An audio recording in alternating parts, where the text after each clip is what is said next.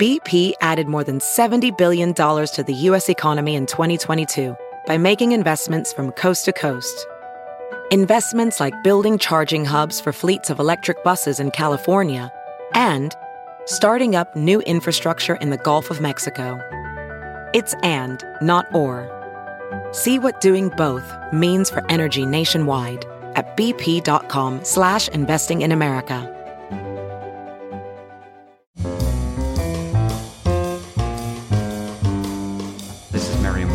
Word of the Day podcast for May 24th.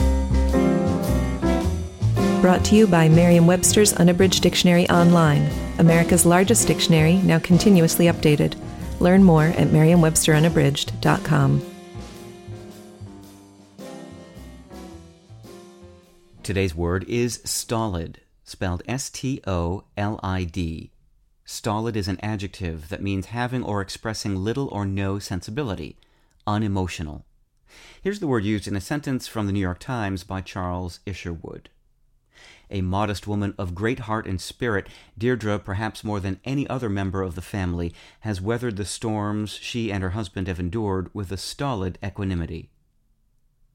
The word stolid derives from stolidus, a word that means dull or stupid in Latin.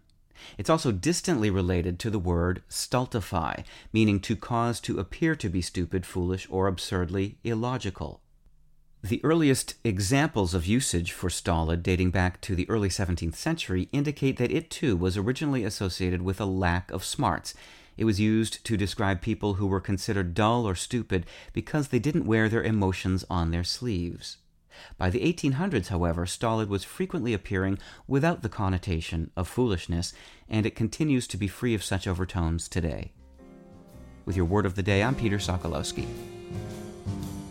Visit the new Merriam Webster Unabridged, America's most comprehensive online dictionary and the best source of current information about the English language. Get started today at merriam-websterunabridged.com.